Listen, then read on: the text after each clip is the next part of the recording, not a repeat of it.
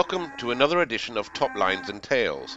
This week we're sponsored by Harbro, manufacturers and suppliers of quality livestock nutrition. This week on Top Lines and Tails, we welcome a sheep and cattle breeder with a huge reputation for quality in everything he breeds, uh, William McAllister from Ballymena in Northern Ireland. Welcome, Willie. Thank you, Andy.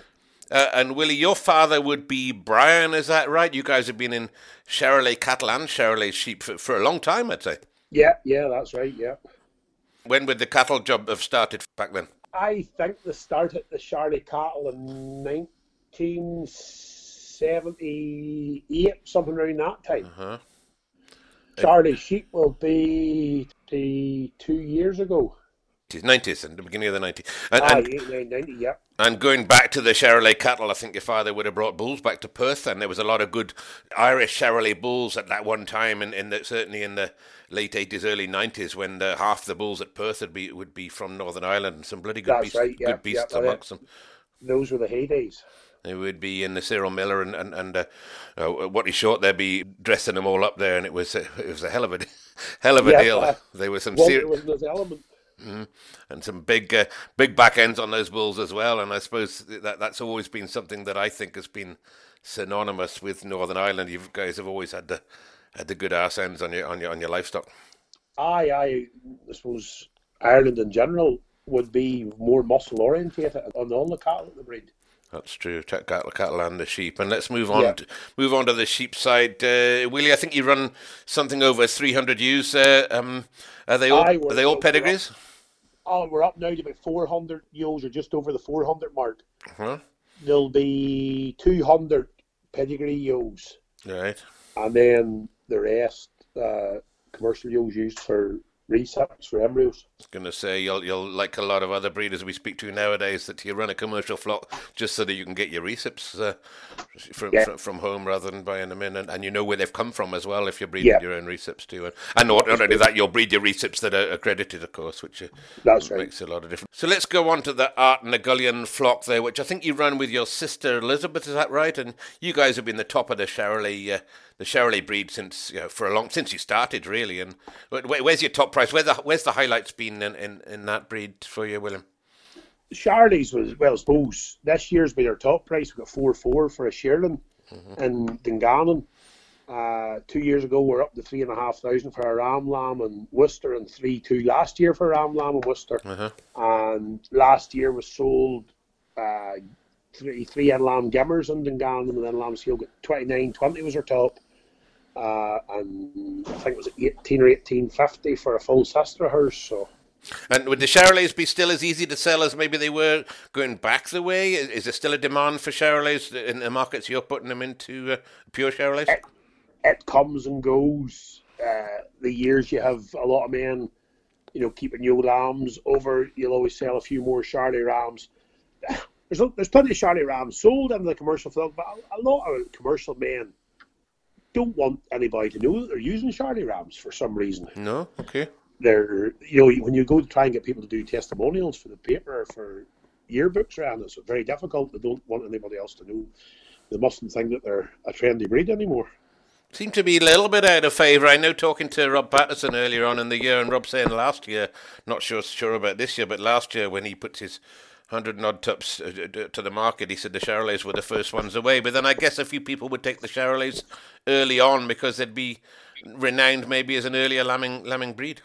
Yeah, yeah, true enough, definitely. But we see now this year, especially, we've sold more cross tops at home, hmm Okay. And they're they're starting to get a bit more popular over on our side of the water now as well. We'll go on to the cross tups in a minute because I know that's something that you're probably more like a lot of, of the your top uh, top breeders now. A lot of more of you are majoring into that cross tup side. But sticking with the, the Charolais, uh, Willie, what what rams would you use that would have put the backbone in, in the flock for you? And you know, where, where's the good stock come from? The first ram that was made as a mark on us was Ballyhibben Kickstart. Bought him privately as a ram lamb from Michael Barr down in, in Limerick from the Ballyhibben flock. Um, one of his first daughters was Charlie champion in interbreed champion in Balmoral in 2013. Okay. and he put a, a real good base of females into the flock. Would I think sons up to about sixteen or eighteen hundred out of them, but the daughters out of them bred very well. And we then moved on and bought Milking Shop in Worcester along with Ian Craig from the Ballynoe flock for Mhm. 6000 Um Again, some very good females out of him. And that's his son, we got three and a half thousand for, and also that shearling at 4 4. Right. Um, no, they, they have they have put the backbone now in the flock in the last five or six years. And and would some of your bre- original breeding go back to that time again with the Charolais sheep, same as the Charolais cattle? I suppose that uh, in that early '90s when uh, um, Willie Mulligan and Jim Quayle and those boys were bringing the early sheep in there, would you get get a draw out of some of those in, in the foundations? We ended up buying our first sheep out of uh, Portadown at that time. Uh, there was a gimmer and a ram. No, the first year, sorry, there was a gimmer come from Pat McAllister down at Glenarm, who was one of the very first people to bring Charlies in from the north. And we bought a couple of ewe lambs off George Hammond uh, from the Bally Hamage flock, and we bought a ewe lamb off Davy Blue was his his nickname. Ah, he ran about with the Mulligans. Uh huh. So we did, our first stock ram we bought the next year of the McAllisters. So we did, uh, and he has has one of the first two lambs and we showed her that year as a young lamb. That would be ninety one. She bar Balmoral, she wasn't beaten all year, Yeah. and she ended up being as a two crop yo. She was the best suck yo in Northern Ireland that year. Right.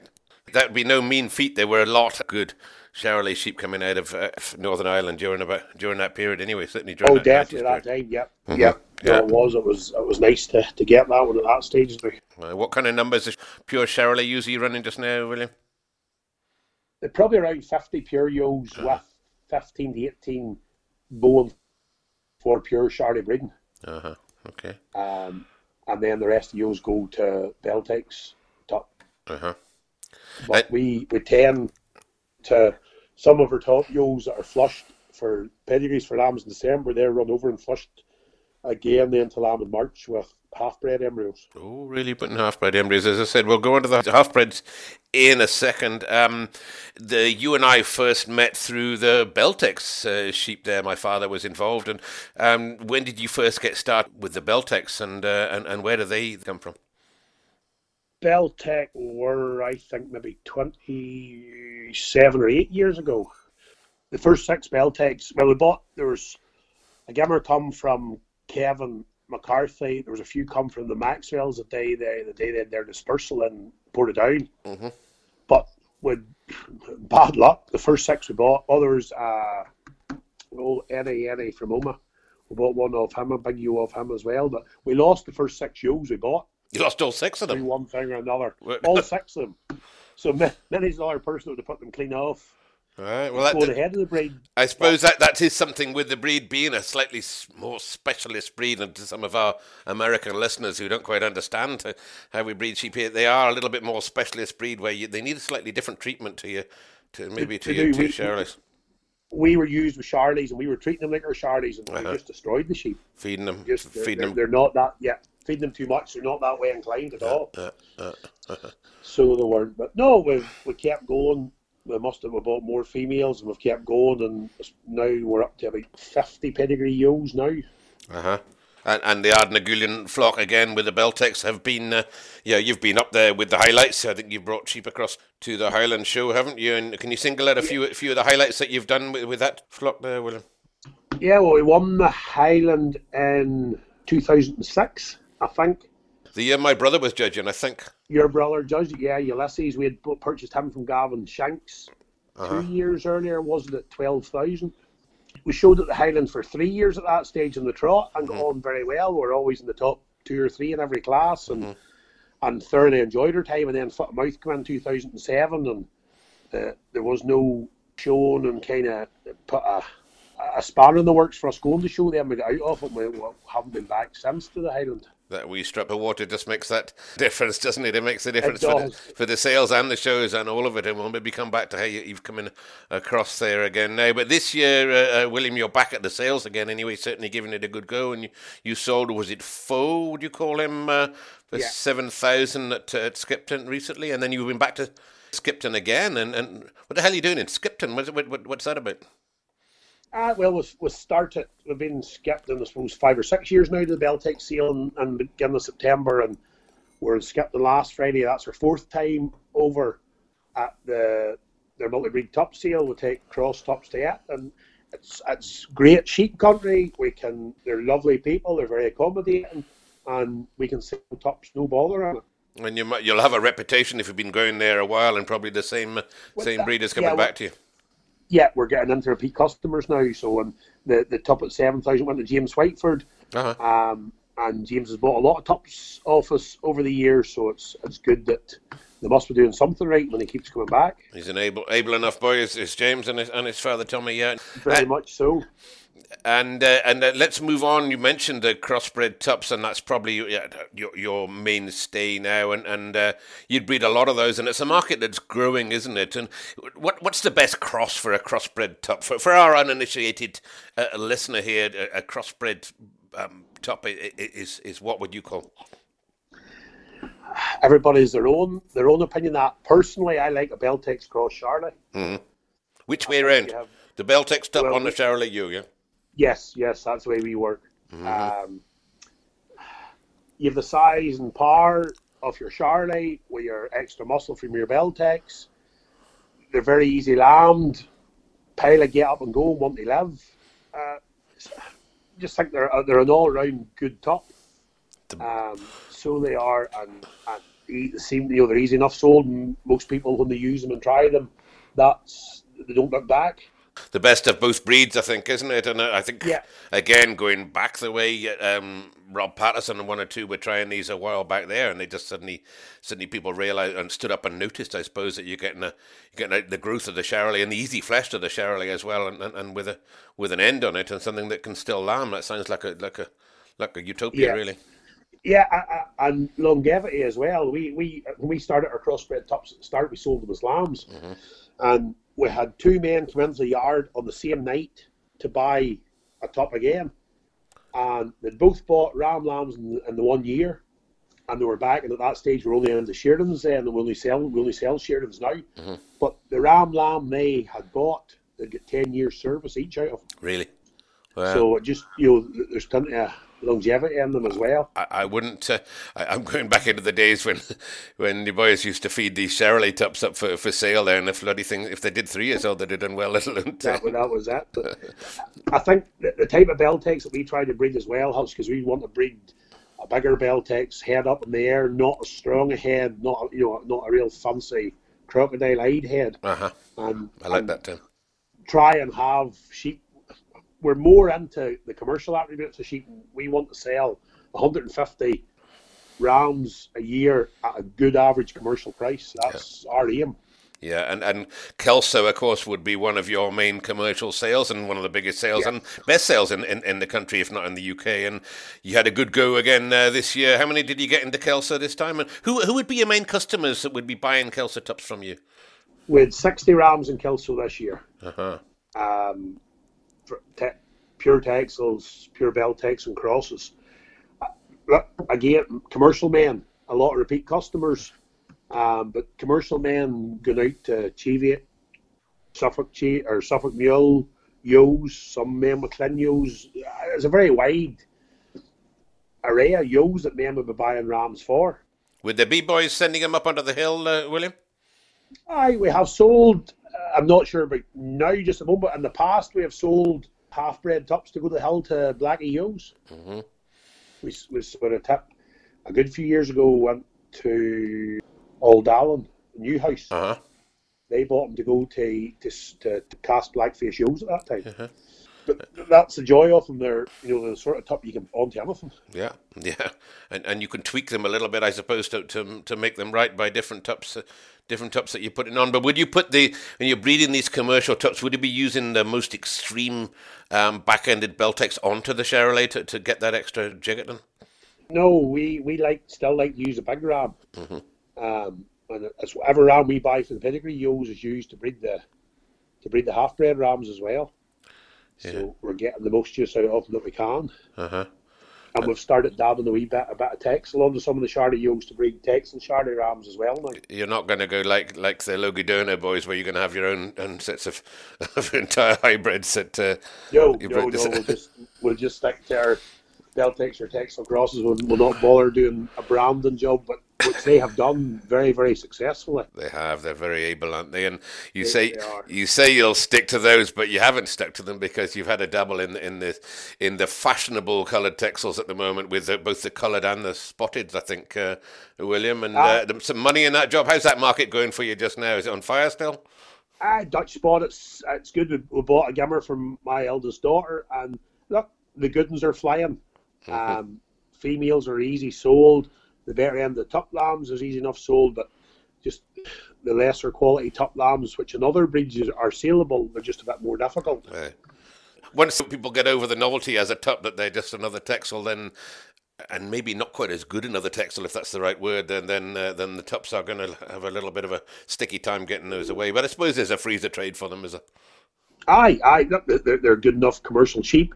Um, my only downside with them you know, you think you use a black and white top and you put them on your commercial yo's, you've got colory lambs, but you don't seem to get them overly often. The, the Dorset seems to cross very well with them to produce your colory yo lambs. The Dorset, okay, yeah. This is, um... they do, but they're, they're nice sheep to work with. Uh-huh. Um, they were bought as a, a bank account filler, hopefully for the, for the daughter, that there'll be money there if she wants to go to the college or university. So you're not on your own with that one. I th- think, to be honest, probably a dozen people that I can think of, apart from maybe Ali Jackson, who may be in it for making the big bucks out of it. Just about everybody else that have gone into those, including um, um, Alan is saying, "Well, we just bought them for the for the kids to have a play about with." But these things are telephone numbers and, and money, really. They're not just toys. They're, they're, they're in the thousands and big time, aren't they, these females? Oh, they are. You have to put an investment in. But, you know, thankfully, we bought the Gimmer last year at 6,000. We sold the first two lamb out over at 5,700. So, you know,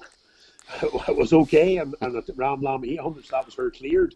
Plus, her flushing bill paid on her first two lambs, which is fine. I was going to say, you said when I spoke to you a couple of weeks ago and we had to put the call off that uh, you were in the middle of flushing and you were probably flushing those things about then, were you? And did you get a good go? We were. We, we flushed two of them. One was fine. She gave 11 eggs, and the mother, the 6,000 you know, she gave us 10 eggs, but they were no use. but just that's that's the joy of flushing. it is the joy of flushing. That's the joy of paying six thousand pound for a gimmer too. But uh, if you've got it paid for, then at least if you find a cape tomorrow morning, you've uh, you've got your money back anyway. Yeah, it's not so bad. but uh, yeah, that, said the market is going, and there's people still coming into that market. I suppose a lot of folks would be going into it for their hobbies, but uh, not really a hobby when you're paying when when there's things at that sort of money. Do you think that job's gonna gonna come down on its knees uh, shortly, or are we to see it flying still? I think it'll, it'll stay okay for the good ones. The lesser quality, like an any breed, will, will get more difficult to sell. I suppose just with the number of the amount of flushing, the number of sheep getting on the ground, they are going to become more difficult to sell. Yeah, yeah, there is that. And the trouble, my mother used to breed uh, um, I think they were called a Balwen, a Welsh sheep, and they basically had to have this colour and the nose and this colour of the four white feet and this colour. And by the time you get through all those attributes of all the colours you've got to have, you end up losing the carcass on them. And I suppose there is a danger of a lot of people in the spotted breed to breeding for the spots and, and not the carcass, and, and uh, that that can't be easy to put the two, marry the two together. No, no, that's true. To try and get the nice spotted coloured sheep, that, that's not simple. You seem to throw a few more darker ones a lot easier, so you do. But it's all a bit of fun you got to keep them correct as well. That's that's uh, is the i have got a few Ryeland sheep about me now, and I know there's a few people in the in the coloured Ryelands the same thing, and they're all breeding for this colour. But you've got to keep the. Uh, you're a sheep man, you'll know that, but you've got to keep them correct and, and straight as well, and the carcasses right. You do. That, that's the most important thing. You know, keep your legs and mouths right. And yeah. Our our big bugbears shoulders and skins, and if we don't have that in the sheep, they're no use to us. Yeah. Yep. That's that's the way we will want to try and keep them. And that's the experience of breeding other breeds for 30 odd years before you get into these. And I'd like to think that probably most of the people that have gone into the spotted Texels in the beginning are sheep breeders and, the, and they'll keep that trade going. Let's move on on from those. Uh, Willie, what other breeds do you run? Are you into the Suffolks yet? There seems to be the, the breed in, in over there just now with Jelix, no, Jelix no. and his boys getting in. Is that your temptation next? There are a lot of boys that, no, we used to have with Suffolks years ago, but with no Suffolks now at all. Just keep the with pedigree Texels as well and do them just for the shearling job. And that's not an yeah. easy breed to get into, the Texels, is it? I mean, the, the, the, you can be throwing a lot of money at heads in that breed as well. To, for, and when you're when you're trying to breed shearlings, it, you have to get a, a balance between the, the big heads and, and, the, and what the commercial man wants. Yeah, yeah. Well, the head's more or less the last thing we worry about. That's where the money is, there, William. That's where the money is. If you want a nice fancy lamb, but no, we don't. We don't lamb or Texel ewes till the end of March, beginning of April, and everything's run through shearlings and that's just there. That's the way we are. We try and sell a few Charlie lambs and a handful of Beltex lambs, and other than that, everything else is run through as a shearling ram. Right. And what number of shearling rams did you say you're selling per year? Sell about 150. Uh-huh. And you're getting a few of those away at home now. That seems to be the market a lot of people aim for. That's the utopia when people come and walk on your yard and pay a thousand pound and walk away with a with a Aye, sheep. Yeah, yeah. We've sold a few more rams this year. Uh, sold a few Texels, more Texels, and a few more cross rams at home this year. So no, home trade has building, mm-hmm. and we we we started a sale, our top sale at Richard Beatty's the week after Kelso as well, for with ourselves and Alistair Galt and Gary Beacom mm-hmm. to try and get a sale going. To well, we had 30, 30 odd rams on it just to try and get another sale at home mm-hmm. to get rid of a lot of Texel shearings and cross cross tops and stuff as well. Sure. So Sure. No. It just it makes it for a very busy period at that time, trying to get about 100, 120 tops ready to sell inside three weeks. Yeah, and you get them all away early. You don't hang a few on for the later boys, I suppose, where you are. Most of it would be a, you know, I'd say an early trade, but a September top in. Uh, Try to have there's there's 18 tops when they skipped them last week, and we're left with about a dozen rams to sell at the minute. So mm-hmm. it's it's nice to get them them read out, but October is always a good month too. There's a lot of men on that side of the water don't think about buying rams till October, so you don't, you, a few ride about as well. You don't buy them till you need them. And the trade this year generally has been up on last year, and last year was up on the year before. And with with COVID and Brexit and everything else, we're all expecting to take a dip. But uh, most people have seen what ten or fifteen percent increase in trade. Uh, you the same, uh, William? Yeah, yeah, yeah. Top trade has been good this year. It has, but you know, it's all needed for the cost of production as rose this year as well. The way mealers rose and fertilizer costs at the minute through the roof. So doesn't always correlate though, does it? The price of production can go up and the and the end price can go down. That's that's farm. That, that's that farm. That's right. business, but that's definitely farm. Definitely, that is right. But it's nice this year that the two has sort of worked hand in hand. Yeah, yeah, and, and we're going to see a bit more of that. I think the, the, the inflation is going to come off the back of of, uh, of the COVID um, um, thing, and the price of building and the price of everything is, is going through the roof. But nice to see the nice to see the price of tops is going up. But somewhere along the line, the price of lamb has to go up to, to match that. And, and at the moment, that, that that's good. Right that's going as well. But I think I think this year also there's more men prepared to pay a good price for a good sheep, mm-hmm. and less men for that lesser sheep now to see that the better quality top they're getting better lambs and they're getting better returns with them. That's interesting, isn't it? I mean, some of that would now be down to the information age where they're getting to see the weight sheets coming back and see their grades and everything coming back, and some of them would, would be maybe have been going on the dead last year rather than through the markets, the open markets, yeah. because of the because of the COVID. But that's interesting to see that people are realizing that uh, you you spend yeah your top is half your flock, isn't it? If if they're spending a bit extra on that and they're getting, you only need fifty pence a lamb extra back on that, and you've paid for another two hundred pounds for the top, haven't you? That that's right, yeah, and I, and I think too, you know, lamb trade is good this year and has been good all year. And mm. people have been prepared an extra hundred pound, hundred and fifty pound into a ram yeah. quite happily. Yeah. And, and, so, uh, and that'll reflect, I think, which is obviously the season just coming up now with the female trade. And I don't suppose you're are, are you into the crossbred female trade as well? Do you sell those or do you kill all those uh, those ones? No, we sell sell your for Funny, we just started selling them last week. We've sold about fifty of them, so we'll, the rest will run through for gimmers to sell next year. You do. You sell a few crossbred gimmers. Is there a market for those too? Aye, aye, aye. There's people for them. Yeah. And most years we try and sell them as Joe arms, but we've, well, there is plenty of them this year. We're going to run a few more through as gimmers and try them next next year as gimmers now. So uh-huh. see how it goes. What kind of uh, acreage are you running around you there to run this number of sheep on? On uh, will you keep it tight or the land is hard to get I, around you? The fairly fairly tight. So a fair bit of fertilizer, about two hundred and sixty acre. Uh-huh.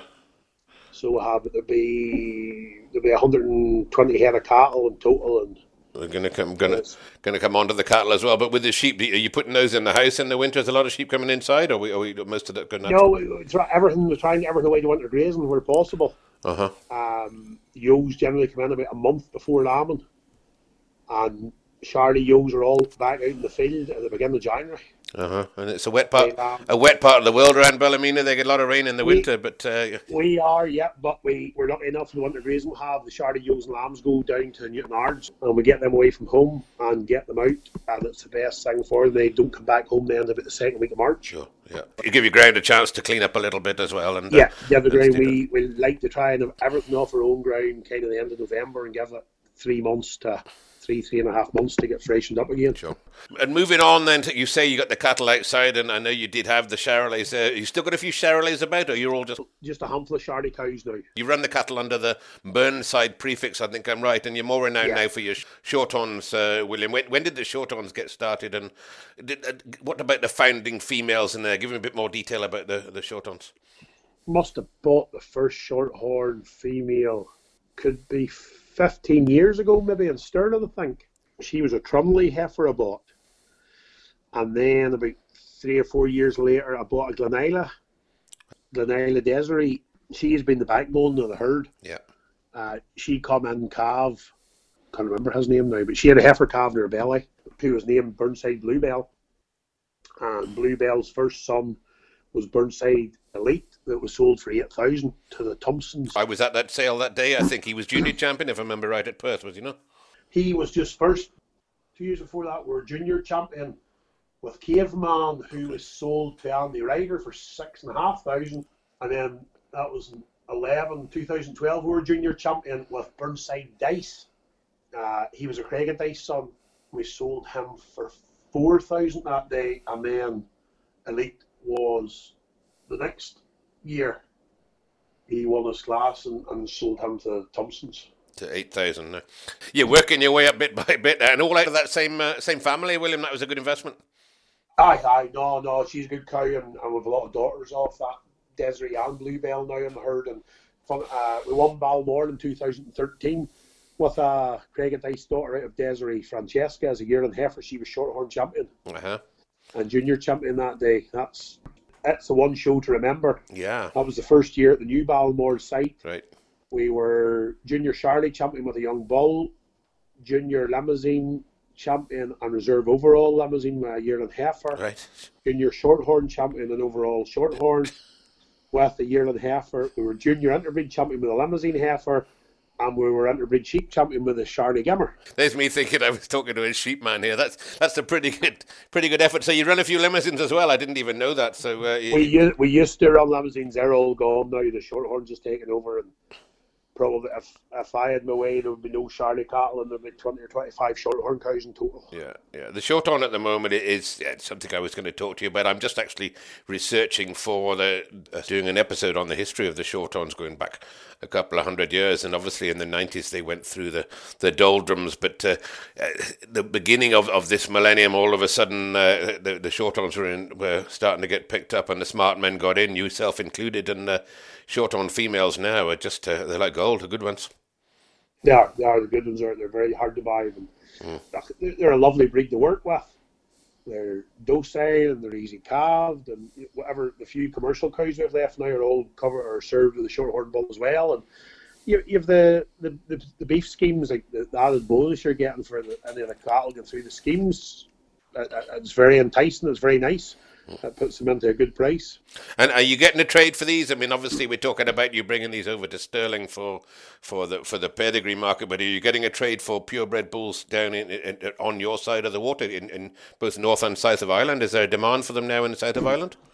Yeah, the, the, the shorthorn bull demands are increasing over here now, especially with Little Narm Shorthorn Beef Scheme through Peter Hannan. Mm-hmm. And there's a lot more people now, you know, using Shorthorn bulls and taking the cattle right through and getting the premium on, on their cattle. So and no, it's working well. And then you've if the females are good, there's a good demand for them as bullers for suckler cows. Right. Yeah, they certainly do make a make a good cow, don't they? But if the, is the premium on just on just on short-horn side beef, or, or can that come through the female as well? No, no, just shorthorn sire. Mm-hmm. So that's how it, how it works. But you know, he, he's he's putting beef into a lot of the top restaurants in London, so it must be good whenever he has got those contracts. And where's he based? Uh, remind me. He Moira Peter Hannan's based in Moira. Uh huh. Okay. So he has. Uh, he was one of the first people to add the the salt, the dry aging with the salt. Yes. And that's the beef salt put through that. So. Uh-huh. Certainly, that'll help you with it. With and you're getting a few bulls sold at home as well, uh, William. Yeah, yeah, yeah. We we sold we actually sold a bull January time. We sold a bull to Glenarm Estates. Uh huh. So we did. So quite happy to get a bull into them when they're the main the main commercial shorthorn people over on this side. What numbers of cows did you say you're running them with the shorthorns? There's around a dozen shorthorn cows at the minute. Uh-huh. Flushing a few of those. No, we do no cattle flushing at all. I have a few eggs in the flask out of that bluebell cow, we might put some of them in next year mm-hmm. to for get them used up. But no, we're just the sheep earn more money, so the big concentrations in them. Yeah, that's where you got to go where the money is. And do you see the this short-horn breed going forward? Do you see that reaching a bit of a saturation point with the amount of females that are being sold and, and kept now in, in, across the UK and, and Ireland? No, I think they'll be okay. Uh, like anything, the good ones will be easy enough sold, and there's that. There's there's the, the beef trade there for the lesser ones, so there will plenty of females go that way and get your bonus through it for them. And mm-hmm. I think more the more people that use them, they see how good a cow they are. Sure. That you know, you know, it's okay. These real fancy show cattle, I've nothing against them, and they're lovely to look at. We've been there, done that, but on a commercial basis, it's it's nice. It's a lot simpler now when they lie down, pop a calf out, mm-hmm. that'll suck and very little hassle. Easy fed and easy kept, yeah, indeed. There's yeah. certainly uh, there's a lot to be said for it, and certainly uh, said that's been the change and the demand for the for for all the native breeds, a lot of the native breeds, but particularly the the Shorthorn. Uh, and, and Willie, you you judge a lot of shows. Obviously, you're in. I don't know. You've just mentioned six, seven different breeds with sheep and cattle, and uh, you judge a lot of shows, including fat lambs as well. And uh, that must keep you hell of a busy. And, and yeah, where, where have you where have you been judging just lately? Well, I suppose with COVID, those last two years we haven't been very far. The last big judging thing I've done have been Agri Expo, the Fat Lambs Net. Uh huh. That's a good show. Done a very good show. I've done the Highland the Welsh, Balmoral. With what the? The Highland of done Charlie Sheep and Beltex Sheep. Uh-huh. Balmoral, Charlie Cattle. The Welsh, Charlie Cattle and Charlie Sheep. um, no, uh, it's great. The judge shows. It's very interesting and, and enjoyable. I enjoy a day out judging. It's it's good, but as I said, when you've got that many strings to your bow, I, I, know one or two people have said the same thing that when you're in six or seven breeds and you, and you're at the top of all of them, or you're not far away anyway, that uh, you, the, the letters keep coming onto your doormat, and you must have a time when you think, well, I just can't do all these. I'll never be at home oh, getting any work. You have you do have to turn some down. There's only so many you can do. Yeah, yeah right. And hey, let's let's all get back to the shows next year, and hopefully. Uh, hopefully we'll get back and get a bit of crack with that. And, and I'm just going to move on to, to the logistics of, of what you're handling in the way of sheep anyway, and you'll have a lot of outlets for your for your stock on both sides of the water. And is that getting more tricky now since Brexit? I mean, there's are you bringing float loads of sheep and then layering on uh, our side of the water and then uh, and then moving them out from there, or are you bringing them over in the in the bits and pieces? No, no, we just come whatever load at the time for the seal, straight to the seal and sold them. We've done nothing different because of Brexit. The only difference would be buying our stock tops. Yeah. Where I suppose we are lucky we bought a lot of stock tops last year and we weren't needing this year. So, uh, you know, the Brexit thing has just been a real pain with trying anybody trying to buy stuff. Because they have to be because they have to be scrapie one genotype, yeah. Yeah, the, the scrapie thing, but also you buy at a sale, the sheep has to return home and do 60 days before it can come back again. Right. You know, six, 60 days, you go and you spend a lot of money, you'd like that sheep home with you that night or the next day at worst. And also to see that the tip's fertile, so you know going into the breeding season what you have. But hopefully the chat is that um, the, government on both sides of the water have maybe come to some form of an agreement and yeah. it's maybe going to change, hopefully.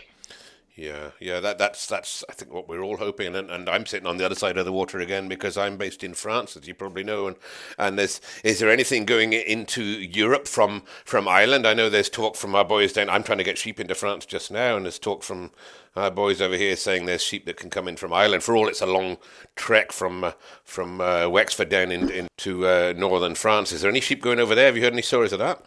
I know there, there's there's of export of sheep from Ireland as, as, a whole going over. There's a lot of Suffolks as well. Uh huh. Um, there was one load went there July time, and there's a few other breeds. I know, I know there's a few Kerrys went, a few other bits and pieces of breeds went as well. So, you know, it seems it seems to be easier for sheep to come out of Europe into Ireland or Ireland into Europe mm. nearly than what it is. Uh, I don't think any, anything can come out of Europe into the mainland at all. They have to come via Ireland. Yeah, yeah, that's that's kind of what I heard. But it's a, said it's a bit, bit of a long way round for me to send a few Ryelands from uh, from Scotland down through Ireland and down into France. But it looks like that's the way it's going to go. But I know yeah. to, I know talking to John Elliott earlier in the podcast, and uh, John Elliott saying they got you know, massive demand for getting Angus cattle down into Europe, and nothing was nothing was moving through the mainland. They need to change something. Yeah, yeah, no, I think there has to be some change. It was probably a bit a bit hesitant in the politicians to agree, and, and nobody had looked into the whole livestock movement thing at the time with the agreement that was done, and mm. it has left everybody kind of up the up the water or, or with no paddle sort of thing, sure. left high and dry. And and for, again, for uh, we have a few listeners in America and, and further afield, and, and just to reiterate that you to get livestock then from um, Scotland and England, you they have to be genotype scrapie one, and they have to still go through a sixty days quarantine before you can get them across. Is that right? Yeah. Yeah, yeah, yeah. Either either out of a monitored flock or a genotype one, and do a sixty day standstill before they come for meals. Uh-huh.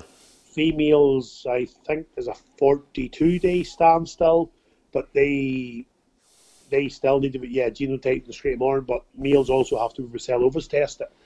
But one of the biggest bugbears as well is if we take sheep to the mainland and don't sell them, it's six months before we can bring them back. Is that right? Jeez. So you're Straight in, you're definitely not thinking of doing that when you go. You're you're a one way ticket there for sale. Straight in the abattoir. Right? Eh? Aye, if they're not sold, that's where they go. I'd ima- imagine the butchers just clearing around the side of the ring there, waiting for those unsold ones to say, "I'll have some of that."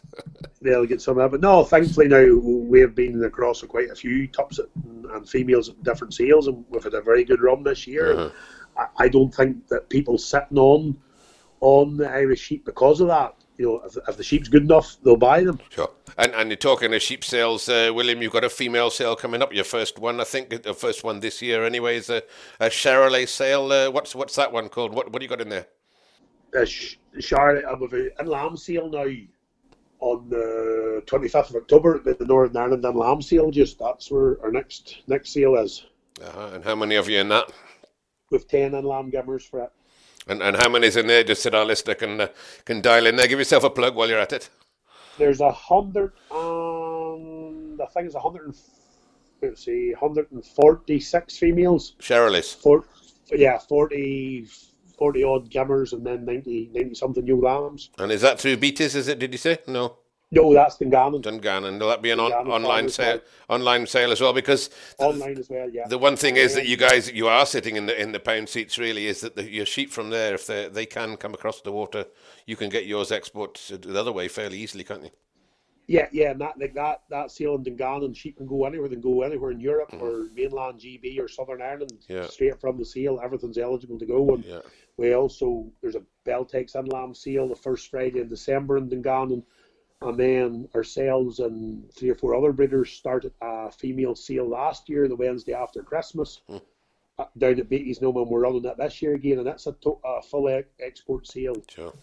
You know, there's a mixture of breeds, Beltex, Spotties, there's Blue Leicester's this year, Charlies, you're, you're going to uh, get risk sounding a little bit smug there from some of our uh, breeders on the other side of the water that can't get their sheep across to you when uh, pretty much everything you're producing is uh, eligible for export there. But uh, good for you. It's an ill wind that blows nobody any good, eh? That is it. That is true. Definitely. and and aside from from uh, the sheep, William, what else are you involved? What keeps you What keeps you time? Do you get any spare time to do anything else? I have no spare time. I used to play rugby, but I've got too old for it now. Uh huh. Uh, no, eldest eldest girl, she's into her rugby and her hockey and, and horses. And the youngest one's hockey and horses. So uh, that'll keep you running around after them. Plenty time running after them. Yeah, yeah, yeah. And and and the rugby there, Ireland been through a little bit of a turmoil the last year or two. I'm a big rugby fan myself, and uh, you find yourself down in in uh, in France for the World Cup in a couple of years' time, William. It would be nice. It would be nice to get around, but we'll see what happens. It just depends.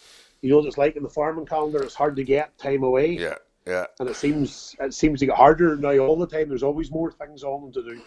William, great to speak to you. I've taken enough of your time there. It's been a while trying to catch up with you, to be fair, with your busy schedule. And uh, good luck with shifting the rest of your tops away. And uh, and look forward to your lambing and, and, a good season again next year. No, I'll do. Thank you very much, Andy. Cheers, William. Great to speak to you. Thank you. Bye bye. Okay. Thank you for listening to this week's podcast, which was kindly sponsored by Harbro, suppliers of quality commercial and pedigree feeds and expert nutritional advice. Visit their website or find them on Facebook for more information. And while on the subject of Facebook, why don't you visit the Top Lines and Tails Facebook page, where you'll find photographs and more information to back up this episode.